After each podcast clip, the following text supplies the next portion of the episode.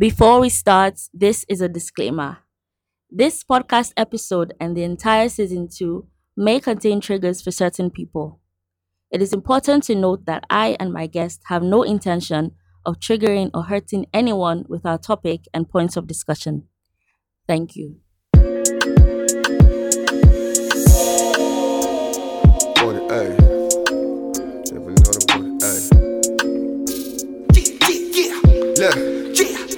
Hey, welcome back to On The Edge podcast. Usai with a talk am like I in day. I am B Doing. On today's episode, we'll be talking about rape and the media. With me here, we have Estina and Edward to shed a better light on the conversation. So, to my guests, thank you for being here. To me, and to me. Thank you for having us. And thank you too. Okay, so first of all, I would like us to start by defining rape culture and the media's role in it. That's a two-part question. Like, which one of you will define rape culture, and which one of you will talk about the media's role in it? No, it's still good. And please start. Please. Now, yeah. So we go talk about the role. Well, I didn't see that coming. But let me have a go at it. You know, it's going to be my attempt at making sense of. I don't want to use the word definition, but making sense of rape culture and the role of the media in it, or how the media, presents it. So culture generally, if we're to go back, culture generally is a sum total of our behavior, our actions, norms over time. It becomes normalized. That's exactly what becomes culture. No culture is set in stone. It develops over time. And for rape, there are lots of factors in our society that contribute to. I don't want to use the word normalizing rape, but that's essentially what it is. So it's never used to get the outrage that it gets today. People don't really understand what it is, the forms that it takes, and so on and so forth. So over time, that becomes a culture, and the media, being part of the same society, doesn't understand or doesn't have a full understanding of the dynamics of rape and the fact that there is actually rape culture. So that also contributes to the way the media talks about rape and the way the media portrays rape. I am not sure whether I've done justice to it, but this is how I am able to make sense of it. So while I was coming, I was thinking about it, rape culture. Oh, you thought about it? Yeah. I didn't. Yeah, I was thinking about it and thinking of how I would respond to the question, because about the role of the media in it. So I'll start by saying that people who are media people or journalists, they are people from the society as well. So how the society sees rape, that's how the media will definitely see, and will either trivialize or will either take it lightly. And another thing about this is the media is dominated by men. So if you start thinking about that, you understand why it is not in reporting and the way people feel like they should report rape, or the way our stories should surface and all of this, and how media people and media owners, who are mostly men, how they would say, go report the story, go and consider the story. And I'll go deeper, because I have been in the newsroom. I have reported for a year or two. That was my niche in 2012, 2013. But I will talk further about that. But I think that the society and accepts these things. While I was growing up, I have something to share. I was growing up with my nephews, my niece, and all of this. We were in this big compound, family house. And we had tenants as well, who were men, and big men, older men. These men, they will touch us, or young my other niece as well. And when my grandfather, who was a chief, when they would sit to talk, they would say, let's just try to how do I say, compromise. And, you know, but forgetting that there's a young lady involved. So my niece was involved in that. And not only touch, but the man sexually penetrated her, and she was 9. And they just gave, by then it was 1 million mules. They gave 1 million mules to my nephew's father, saying that they should forget about it. That's how society sees women. They think it's normal for women to be abused and for them to accept and for society to move on.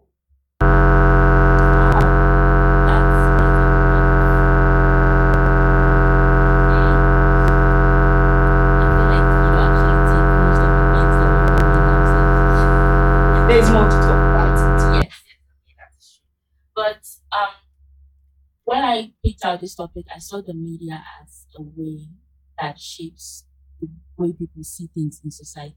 They do that. So how does the way that the media reports the news, reports the perceptions of rape and sexual assault? Because, for example, when someone gets raped, then they will prefer to focus on the victim more than the perpetrator. You know, there's always interviews, or sometimes the picture is out with the face blurred out, all that type of stuff. They concentrate more on the victim more than the perpetrator. Can you tell us this whole setup, how it impacts society and the way we see it?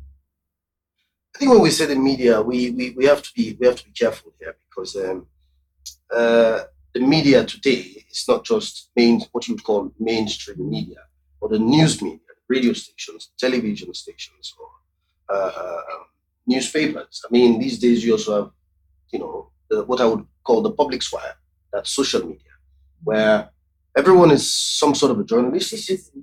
Yeah, and everyone has opinions, everyone makes analysis, everyone has their views, and they don't keep it to themselves or with their friends and their families in their corners where they drink or dine and have a good time. They bring it to social media. They bring it to the public. So social media is not so much about how people connect these days. It's a lot more about a place where you push your ideas, a place where you say what you think, you say what you feel like. So there's also that element, and that also plays a role in the discourse around rape and other forms of abuse.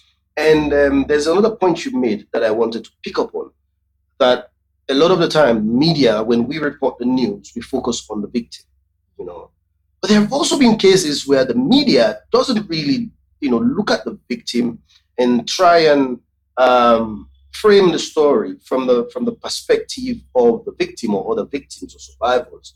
But it's if it's a powerful person is involved, the story surrounds that powerful person, and then the survivor or the victim disappears entirely in that story. They become secondary to the story. So I'm a powerful guy, I run a whole department or run a whole ministry, and then the story becomes about me. But part of the reason is because scandal is one of the things that sell in the media. So we still haven't moved away from that. Scandal is, to go back to the cliche that when dog bites a man, it's not news. But then if a man bites a dog, that's big news.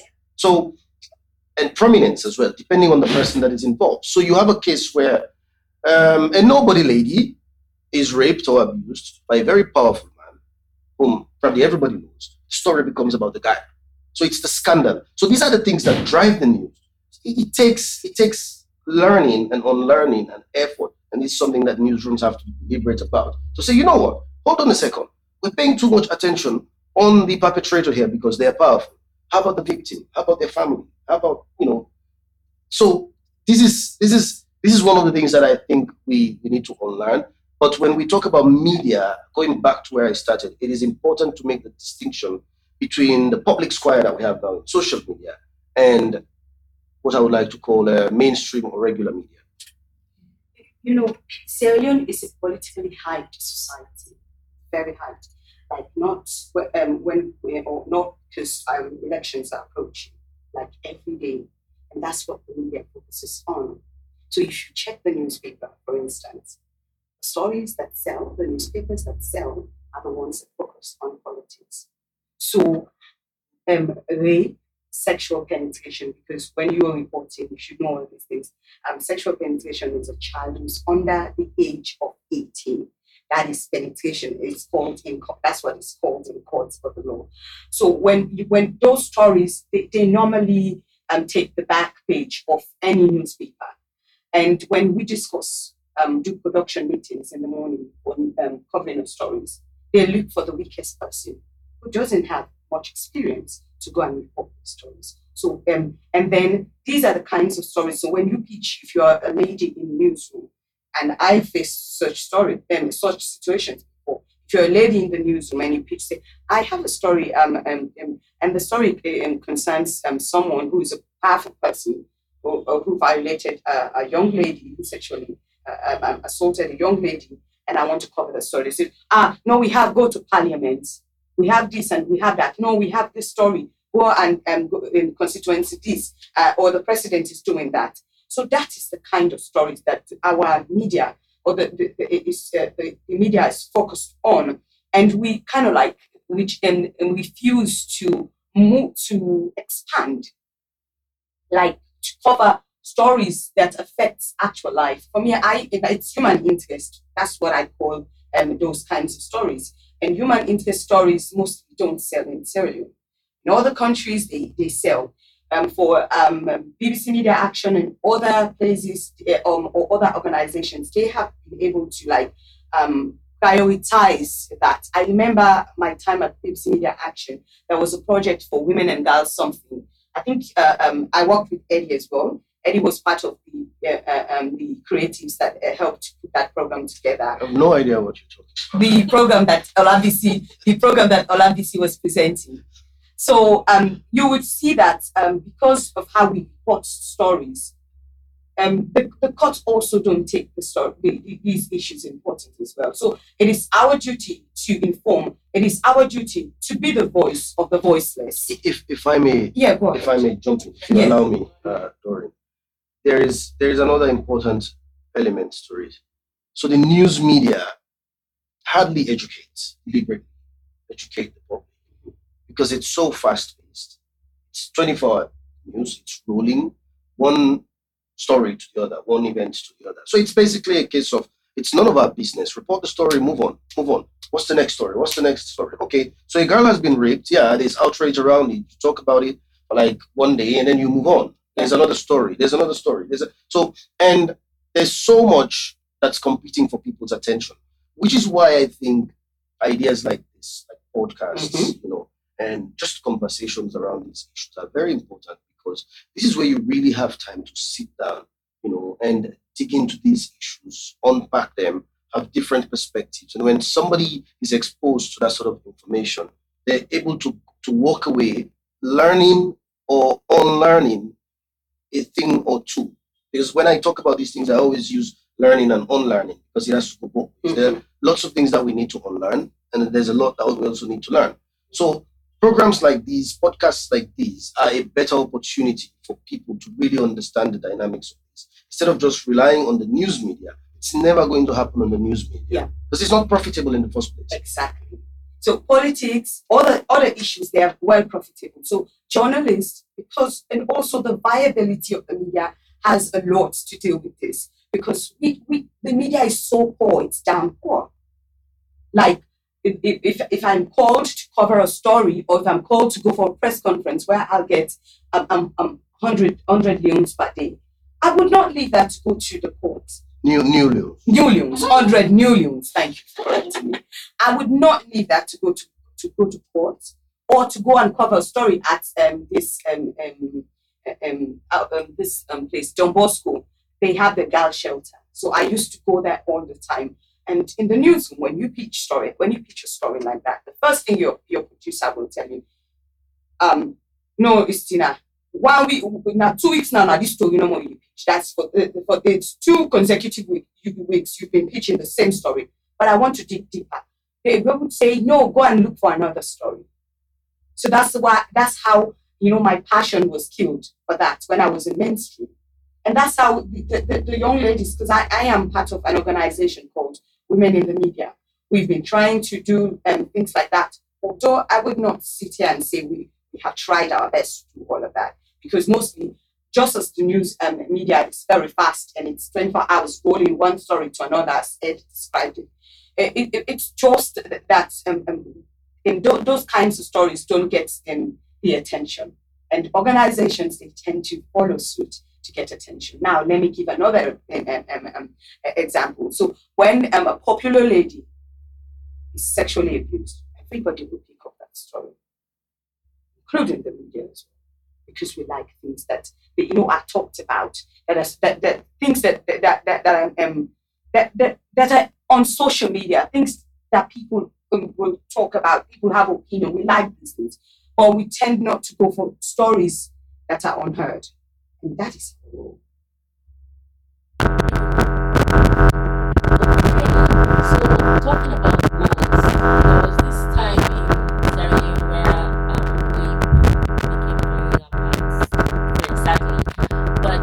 I did not see older brothers who say not hearing the media in this role of educating people. Let me say, before Ed answer that question, let me say rape has always been banned. It's just that people now have the realization and they have confidence to talk about it. So Ed, you can go forward. That's what I want. So the question is. There was a time when we were talking a lot about rape as a society. Yes. The media did not have anything to talk about. So, if you asked an Orthodox journalist, they'll tell you it's none of my business to be educating people about what is and what is not. It's not the role of the journalist. The journalists report the facts and let the chips fall where they may. Well, so that's what old school journalists. That's what they are. That's and you will hear that even today. It's not just old school. There are journalists that still push back. That will tell you that this is not our place. We want to be impartial. We want to be able to report the facts and then move on. Let other people do that. That's other people's job. We're not interested in that. But then another school of thought would tell you that the media, as part of society, has a role to play. Because no matter what, you will leave your office, you go back to your community, and you stop being a journalist for a second and be just a regular human being. And this could happen to anybody else. It could happen to your daughter. It could happen to your sister. Your wife. Yeah, your wife, whoever. So the media has a role to play. And it's not just about rape. So that is where the concept of development communication or using communication for good, comes in. But then you have to understand that it is also about capitalism has a role to play in this, because the media is very corporate. Yeah. In the so-called independent media is very corporate, because business people invest their money, set up a radio station or a television station, hoping that they'll get money. So they go for what sells. If it doesn't sell, if it's not profitable, it is not a priority. So the NGOs begin to come in. That's an important point, because if we need to report these stories more, like Christina said, if you want to be going to Don Bosco at the shelter to tell stories of girls that have been abused, nobody's going to give you money at Don Bosco or transport reforms. Maybe your newsroom is not even going to pay for that. So it'd be you, Christina, if you're the one interested in the story, you'd be the one going to Don Bosco every now and then. And then other people are going to press conferences, are going to some, more profitable coverage, quote and unquote, that where they get transport reforms, where they make money, where they get DSA, they travel around, and you are invested and interested in going to Don Bosco or telling the stories of women and girls that have been abused, and you're not making anything.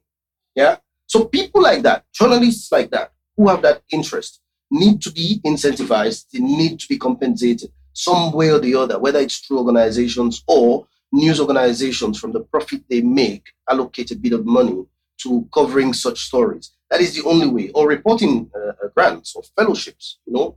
Organizations can launch a fellowship or reporting grant and say, journalists who are interested in covering, you know, rape and so on and so forth, please apply. Then you get a bit of money, like $5,000. You know, you do like 10 stories. So you use that money to make good stories that are impactful, but at the same time, you don't go to bed hungry. So at the end of the day, you have to eat as well. Yeah, so I was following a story late last year about a girl who was sexually penetrated in Mabuka. Because my days at BBC, I was mentoring SFBC Mabuka. So the journalists would call me and ask for mine because they know I have interest in those areas. So the girl is 10. She was really destroyed by that man. The man is very is a stakeholder, an important stakeholder in the Mabuka community, and he was arrested. And they released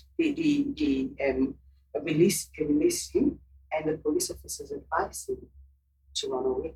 So now he's relocated to go somewhere where nobody knows where exactly he's staying. And then the girl is left with that stigma and all of these things. I think the media also needs to, you know, it's most times we are unable to empathize with these kinds of stories and, you know, put ourselves in it. When I started reporting about rape, it was quite emotional for me because I have seen my cousins, I have seen people who still move along with that trauma because here there is no provision for someone to talk to that child or that lady so that they will understand the kind of trauma that that person is dealing with.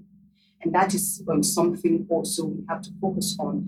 Or, you know, when the media reports about these kinds of stories, I think that not only reporting that a girl has been raped, but reporting that someone has been raped, this and that by this person, but also going deeper into that story, making sure that people understand the trauma, the pain behind rape, behind sexual penetration, how it takes away people's confidence.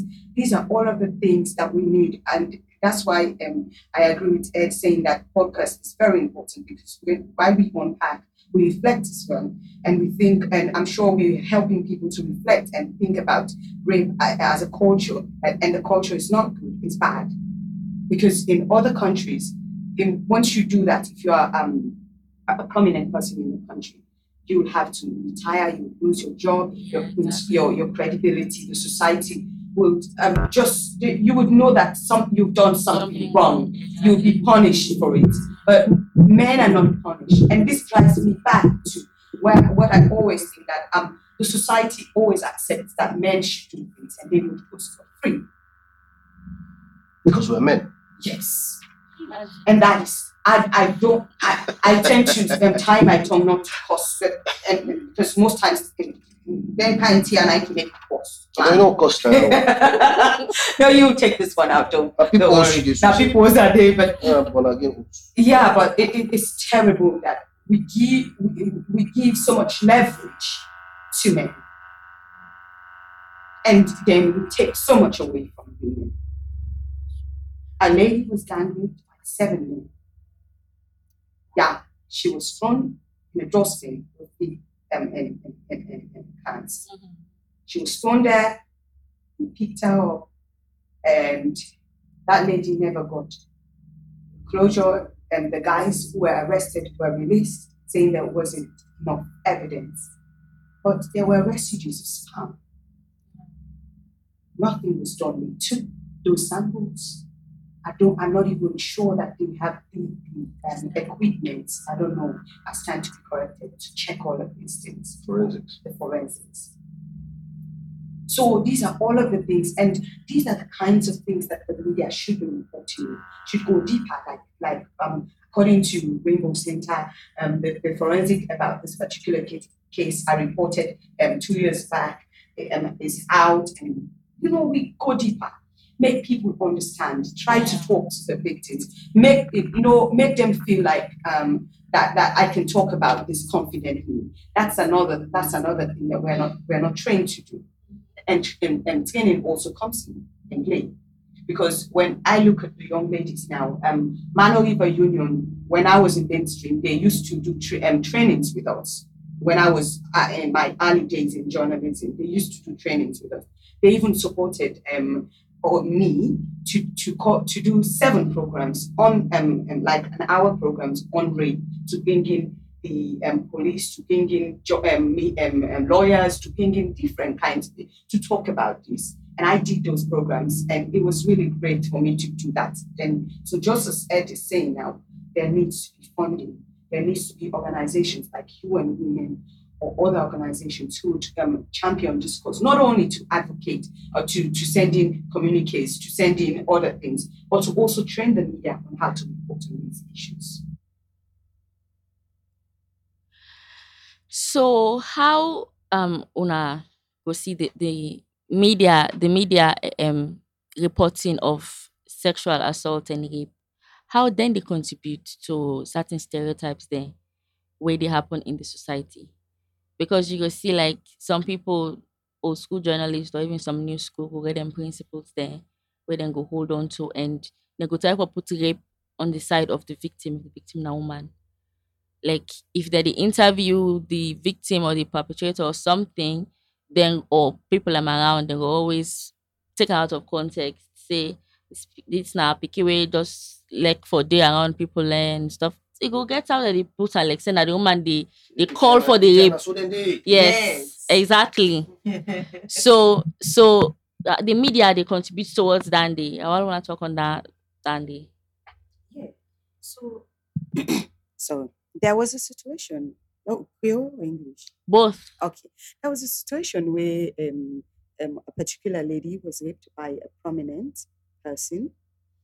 And that particular one day, now they oversimplify the issue.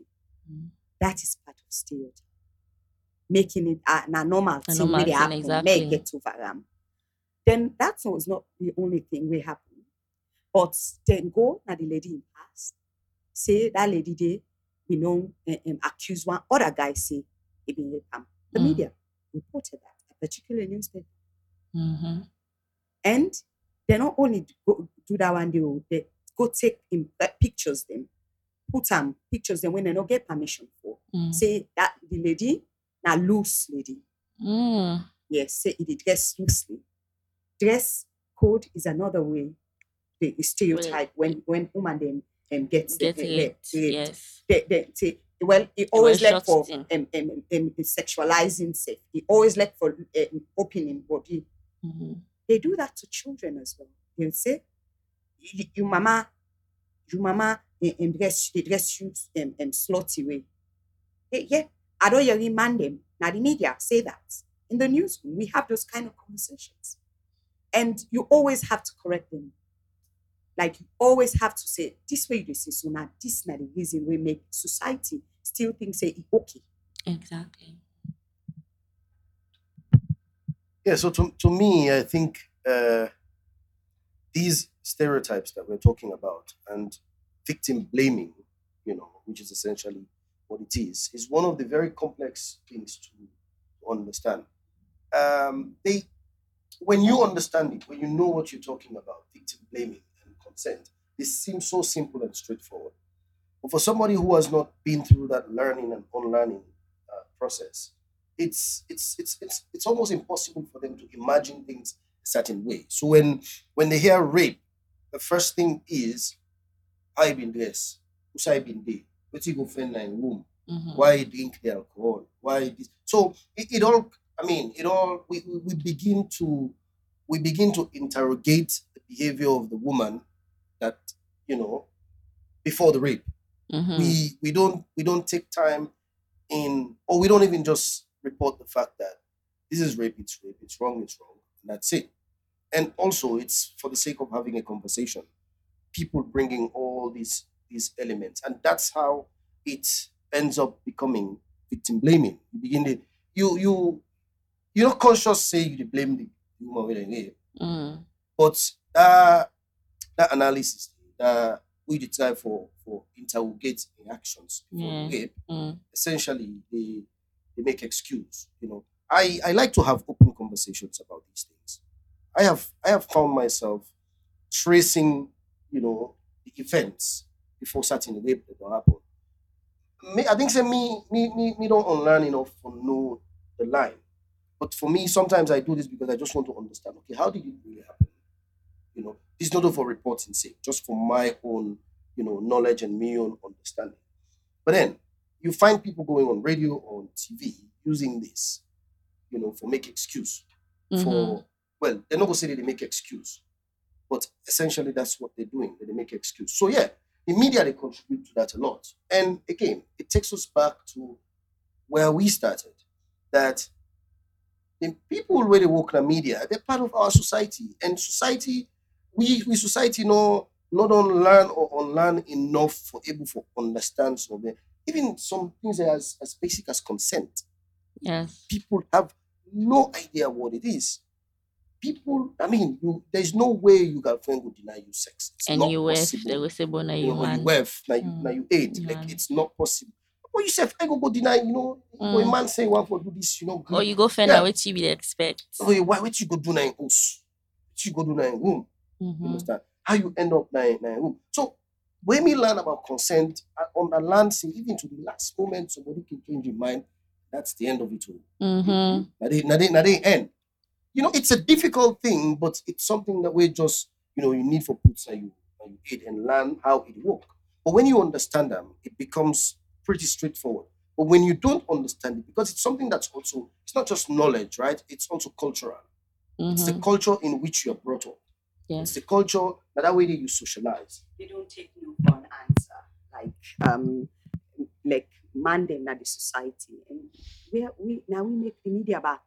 Now we did it. Uh-huh. No, they take no for an answer. So stereotypes is just the fact that they no say, well, this is why they do so, even though it's wrong about society, etc. That's another thing. They know, even though that no say what don't do and society accept that, we go talk later. Uh-huh. Now all them tier don't make then the stereotypes them still stand. That in dress bad, it go na in room. He locked the room. Look like that lady we kill that guy. The guy locked the room. Mm. Now he said he can always get money. Lock the room. It's already the key. He said all that money I don't give you today you agree. Wow. So if the lady out of self-defense fets and he quits him. He died. That lady been there he been there jail. So I they do some work with advocate. We've been going to the female prison. She's there. They're trying, advocate, they're trying very hard. And I commend them. So we learn at this country and I'll get that self-defense thing. Well, I think you will still go jail, but like a shorter period of time. Well, yeah, I think Nadande then choose. But for me, I don't know, me not a lawyer. But me as a journalist, or that would be journalist, but me as a normal human being, imagine it was two of them fighting for their life because the woman, the effect for make them all rape him. Then the man, the process, effect for in life, and the person die. So I will look at them in there as well. So maybe I think the law need for empathize also with that kind of situation in there, because that's what advocate was calling for. Like that, this woman, una see all the finger mark in my neck, where the boy the poking neck, they twist him, say he must lay down with him. So this now all of the stuff then and say, well, yeah, the lady get wrong. For don't go inside the room, now they form. Now they talk now and then, now they form. Mm. But what if I go inside the room, but not to make you go lay down with me? Exactly. So it's terrible, but I think for, like how Eddie say, the stereotyping now is very complex. If we're able to unpack them and unlearn some of them stereotypes in there, at the first step that one day for reduce or for eradicate the rape culture in our society. Now, it's not something that you're allowed to talk about. Mm. But you say, if you know the shame, that's another thing.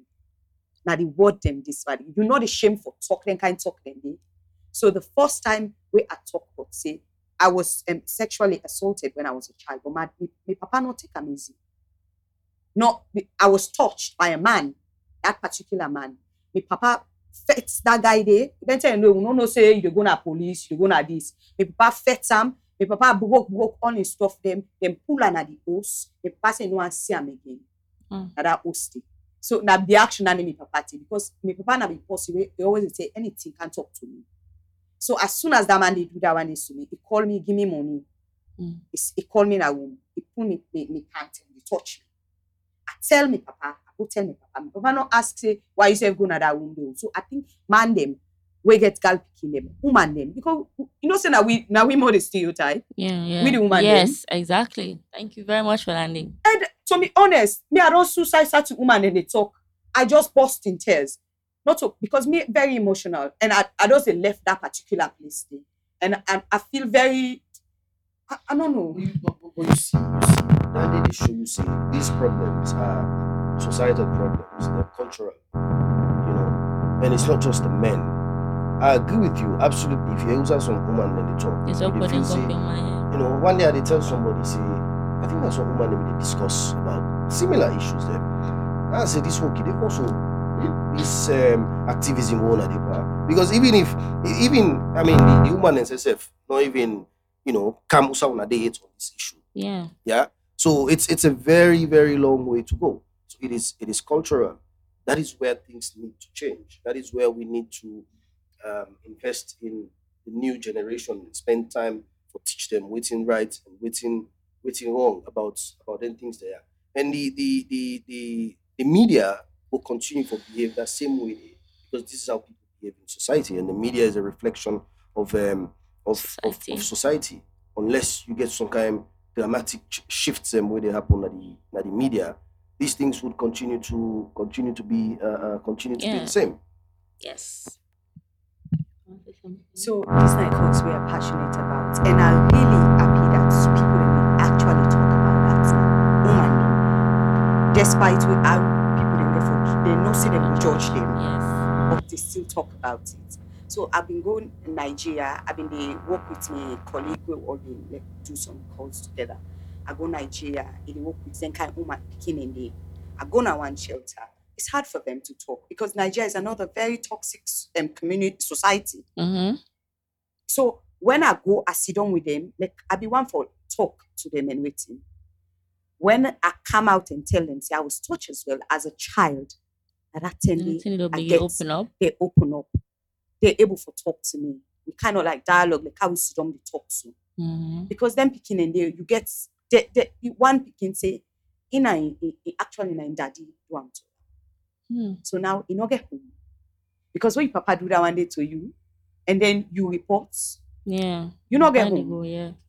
You not get family again. So this na the side or the bad waiting effect of denting there. Because if you papa, your brother or somebody when I ain't responsible if he touch you. Then they excommunicate you first once you talk. Yes, exactly, yes. Okay, so this is a sort of yes or no question. I don't like yes or no questions. Because Una can go further. Life is not that straightforward. Okay. But anyway, as we round up now, we're rounding up now. How can the media representation of sexual assault be more sensitive and respectful to survivors? What can they do for be more sensitive? Should the media concentrate on the perpetrators them more for let the victims then get closure? Or there's this answer that first. Well, the media are also court of law. The media. But if they work, doesn't the media work with the government or something? Or I don't know how the media works. No. It's media. Some media news outlets are independent bodies. I'm very wary about that partnership between media and government. You know. Although they say media are partners in development, that cliche they hear a lot. But the media not they give justice. Yeah. The media is very powerful. We're not disputing that. the media gets a role for play, obviously. But if, I mean, sometimes I think we expect too much from the media, with the media not able to. Because the way it's designed, the way, these are all, like, we don't talk about this. These are businesses, right? And the way people are educated as well, people, the way they work, that the same media, all they talk about. All that they, at the end of the day, get for determine the kind of output we get from the media. So if the media get for do anything, for just tell these stories better, mm-hmm. you know, tell these stories better, be more, like you said, be more responsive, be more sensitive to mm-hmm. survivors and victims, be more respectful, have a sense of, compassion and care, mm-hmm. you know, try for, put yourself at the person in position, yeah. although then say, as journalists, not do your business for try for beginning, sorry for somebody. But we're human beings at the end of the day, right?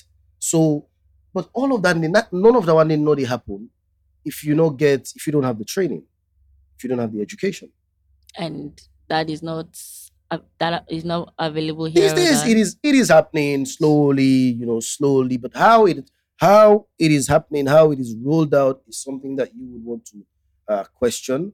And training alone doesn't solve the problem. You need the commitment, you know, you need the commitment, and the media organizations then need to be very deliberate about it for make them shifts then. Because at the end of the day, if you know when the reporter has been trained, you understand how these things work and you're happy to do the work, but you don't have the tools, you're not encouraged, you don't have the environment, you're never going to be able to do it. Unless you decide for can start a podcast like this one, where you determine what you do. Yeah. But if you continue to work for mainstream media outlets, you have to work within their own, you know, rules and do what they're interested in doing. So it's quite complex. One, I think we should stop expecting too much from the media. Okay. Yeah. And we should invest in training journalists to understand how these things work and to be gender sensitive generally, you know, and responsive.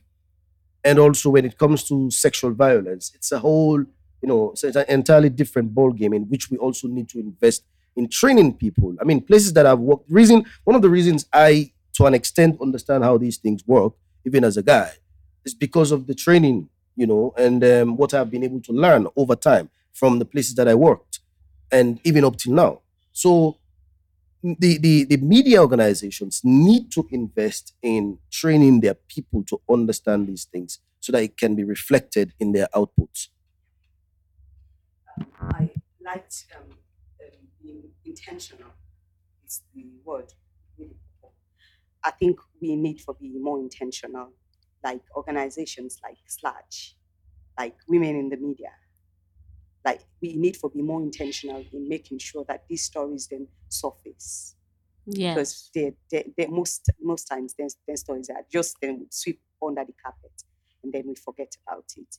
So as Eddie say, I would stress that with training and also honest conversations, you know, talking about these things. But the media needs support because on their own, they don't get that money for them. And it involves resources. And we don't get our money for the world. So we need organizations. Then we not only go call we when they get story where they concern. That's one. NGOs. We need their organizations. And we not only call we because they want let we go cover the projects and where they don't spend money on. But we want them to be more intentional as well. Meaning they sit down and coin something we really beneficial to the media.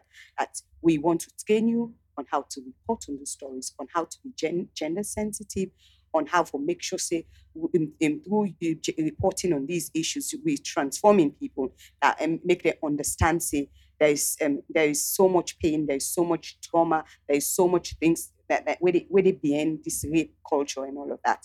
So it is our role for make sure say, that happen. And me now part of this woman organization, we now Women in the Media, and I think it's also for Zenkai organizations and for put more attention to making sure that young journalists, especially female journalists, really can purposely focus on reporting on sexual gender-based issues, on reporting on issues really affect women. Mm-hmm. Yeah. And if I may just add one more thing to what I said earlier, we need to make an effort to build a new journalism culture.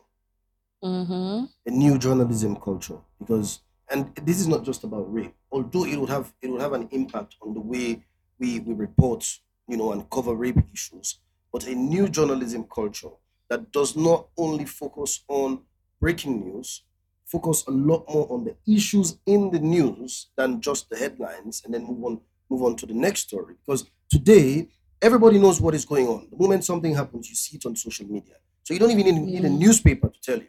Uh-huh. So for media managers and media organizations, one of the things that we need to start thinking about is how do you shift? How do you move away from just covering these stories from a superficial standpoint to actually going in depth? Because when you shift towards storytelling, you're able to approach these issues that we're talking about, in a lot more interesting and educative and informative manner. That's what I wanted to add. Okay. So I think this should be the final point of discussion now. I mean, you practice this, so it doesn't go for the inside day. The media. How can the media work to combat rape culture?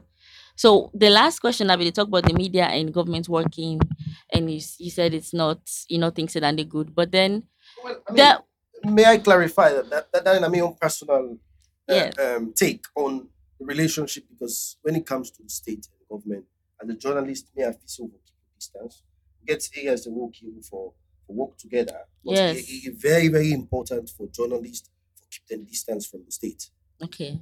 Why I think that we should not work with the government is because if someone in the government sexually penetrated or raped someone, they would expect you to cover it. Okay. So that's why we always keep a very safe distance. They can support the cause. Like say we give Sludge money or report on rape without interference or anything. Or what we get in mind was that in communities... Okay, in certain communities then there are people that perpetrators or predators, the way they common knowledge among them, and even if they go report then they will be let scot-free and go back into the community. Mm. So what I really think was that in other countries, I don't know if not the movies that they watch or so, but like in America, they get a sexual offenders list. Getting replaced, rapists in the area, that type of stuff. You think Sedande go be a way if it implemented in Sierra Leone? Yeah. It go be able for be implemented and it go able for actually combat the rape culture and lessen the numbers or make people be more out for be comfortable say where I go report say I rape, then I go waste them for reports. Because Sorry. Yeah, go ahead. Because me, when I was raped the first time, one of the reasons that why I make a no reporter was that they would take time. And that was not something that would be good for me or my mental state. Mm-hmm. So all that day, that's the one question. All right. So I think the governments, they all work on this. Therefore, digitalize the police. Why police then still they write in a paper? How then go make sexual offenders list? How then go do that? The police themselves don't understand how for use the computer, how for make sure say then do all of their stuff in there. I think they need for train the police them. And the one they wait and call how they call family support unit or waiting. Yes, they need for back. Empower them and give them the support, all waiting they need. Because now oversee where you go report them to then they send out alert them. If they have offended person, but they not get that kind of opportunity to pay for do them. And even if they not go digitally, they can just do another community centers there. There are flyers that with the person in face there and all that. Well, the flyers, even way they design and are through digital means. Oh, okay. So that's through digital means, which all boils down to the fact that they need for train them on how for do. Now, I remember, so 2015, I was beaten in the 31st. I run Gona police station. And here I be the road. I run with people lapa because I not been getting nothing. While I reach na police, what the police ask me? They say, what I do make them beat me, so I must don't do something. Can you imagine? That's how they interrogate the victims. And if you ask questions like that, you know, say so you case not get exactly. They never called me back. They say, we don't take your statement, and for the go, if now hospital safe, now for go. That's what they did. That's what they talk to me. So I feel like the trainings they were not be talk about earlier, mm-hmm. the one that they training in the community, then can get like a job or a place that the police station then for let them self be intermediaries. That type of so thing. They need for train not only the police them, but they need for fan community champion them. Exactly. People them where actually now very outspoken people them na community where look you now your face and tell you we don't then tell them where they be the actual we don't meet them, certain people then they where they tin up they do one I think you call an town hall debate or waiting. They tin up and tell the chief say this then tier one they do so wrong or tell the medical person and then can people then they for make champion a community because you know say they actually will report on them story then because where they make an kuku business you know they go far. And people actually no go know say waiting and do wrong. They will touch another. Exactly. Now then soften it. So we need that needs to be training. That need for be this connection between the police, the media, and the society, the community. There needs to be that connection. Before that strong connection. So the information will flow. Okay.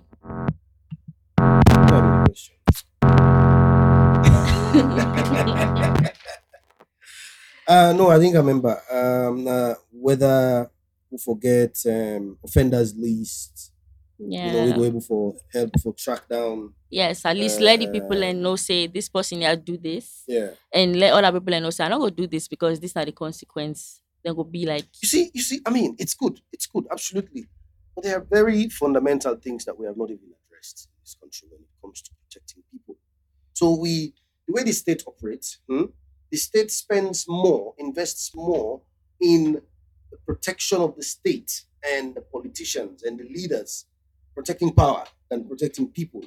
So, for example, now, it's easy for a thief man come thief na your house. It's easy for let somebody rape a runaway. They don't ever offend them, or even if they're not in the same city, they live in life. It's very easy for let somebody bang you in a street. They runaway, you never see them. All of the things, and it's so easy, right? But now look how much money and they spend to buy talk for the army who will not get war. We get one of the most idle army then at the world. They're not getting nothing where they do. No, let's be honest. That's true. And they get the benefit. Except where then they try for bring them camp for do. They bring them in to do dirty jobs. Well, and I don't want to call it dirty, but they bring them in to support the civilian elements. They work a lot with the city council. They work, they involve in disaster response and so on. So if they don't do that, there's nothing else they're doing. But we're spending a lot of money in buying hardware for them. We're spending a lot of money in buying hardware for the police to protect the state against from people. You understand? Mm-hmm. So we don't spend money we don't invest in the little things that protect the ordinary person. You understand? So when you talk about this offenders list, it's good. But then we address the very fundamental things. I don't know if they don't get this forensics lab now. You know, in day, where if they say rape, you know, no, there are no forensics lab. I don't know if you don't change now. You don't get a forensics lab where you go able for do them tests and they and try for ascertain, you know, try for track down the person. Anything you know exists, and that is a key. Yeah, you know, in the investigation of sexual offenses then. You understand? They don't exist. Why? I don't know. Or they buy motor car for the military, or they buy motor car for the police, or they buy that motor car for spray by rioters then, or they buy gun for the police. They buy, you know, so you see where I'm coming from. Yeah, okay? I get it. So the politicians are not interested in it. How we talk so. They're not interested in it. What they're interested in is, now we do the basic things enforced, like where it's they say, I mean, we should be able to go to the police station and they treat your matter seriously. The people who are taking your statement or who you're reporting to should be well trained to know how to deal with you, understanding what state of mind you could be in, the distress and the trauma and everything, and handle you as you come and as you are. Let's deal with those very fundamental things. And once we get that under control, and then we begin to aspire to the more sophisticated things. You know, but as things stand now, police could tell you say we'll not get petrol on the bike for go look for that man they will. Wow. You know, we'll not get this or we'll not get that. Let's deal with those. Let's address those very fundamental challenges. But unfortunately, I mean, I'm repeating this, I don't think the state is interested in that. What they're interested in is buying weapons and buying, you know, military hardware and police hardware to protect power from the people. I don't know why they feed the people like that. Okay. Oh, yours is a good thing. Okay, well, this has been a very, very interesting conversation. Yeah, especially when I'm sweating. Thank you very much to my lovely guests, and I hope that we now have a better understanding of the role the media plays in rape culture and the impact it can have on public perception. I want my listeners to remember that the conversation doesn't have to end here. We all have a role to play in creating a safer and more equitable society for everyone. And that's it for today's episode. We talked about rape and the media. We learned about the way the media reports rape, and we have given good things that can help, good ideas that can help combat rape culture in society. And I really love the interesting perspective of both my guests. Thank you again. And to my listeners, please don't forget to like and subscribe to the podcast on your favorite platforms. And don't forget to share the link also. For shout out, send a screenshot of you listening to the podcast and tag us on social media. Our Instagram is ontheedge.podcast. Till next week, ta-ta. That's who I be. They can see me. Only me. Gotta wait. I gotta wait.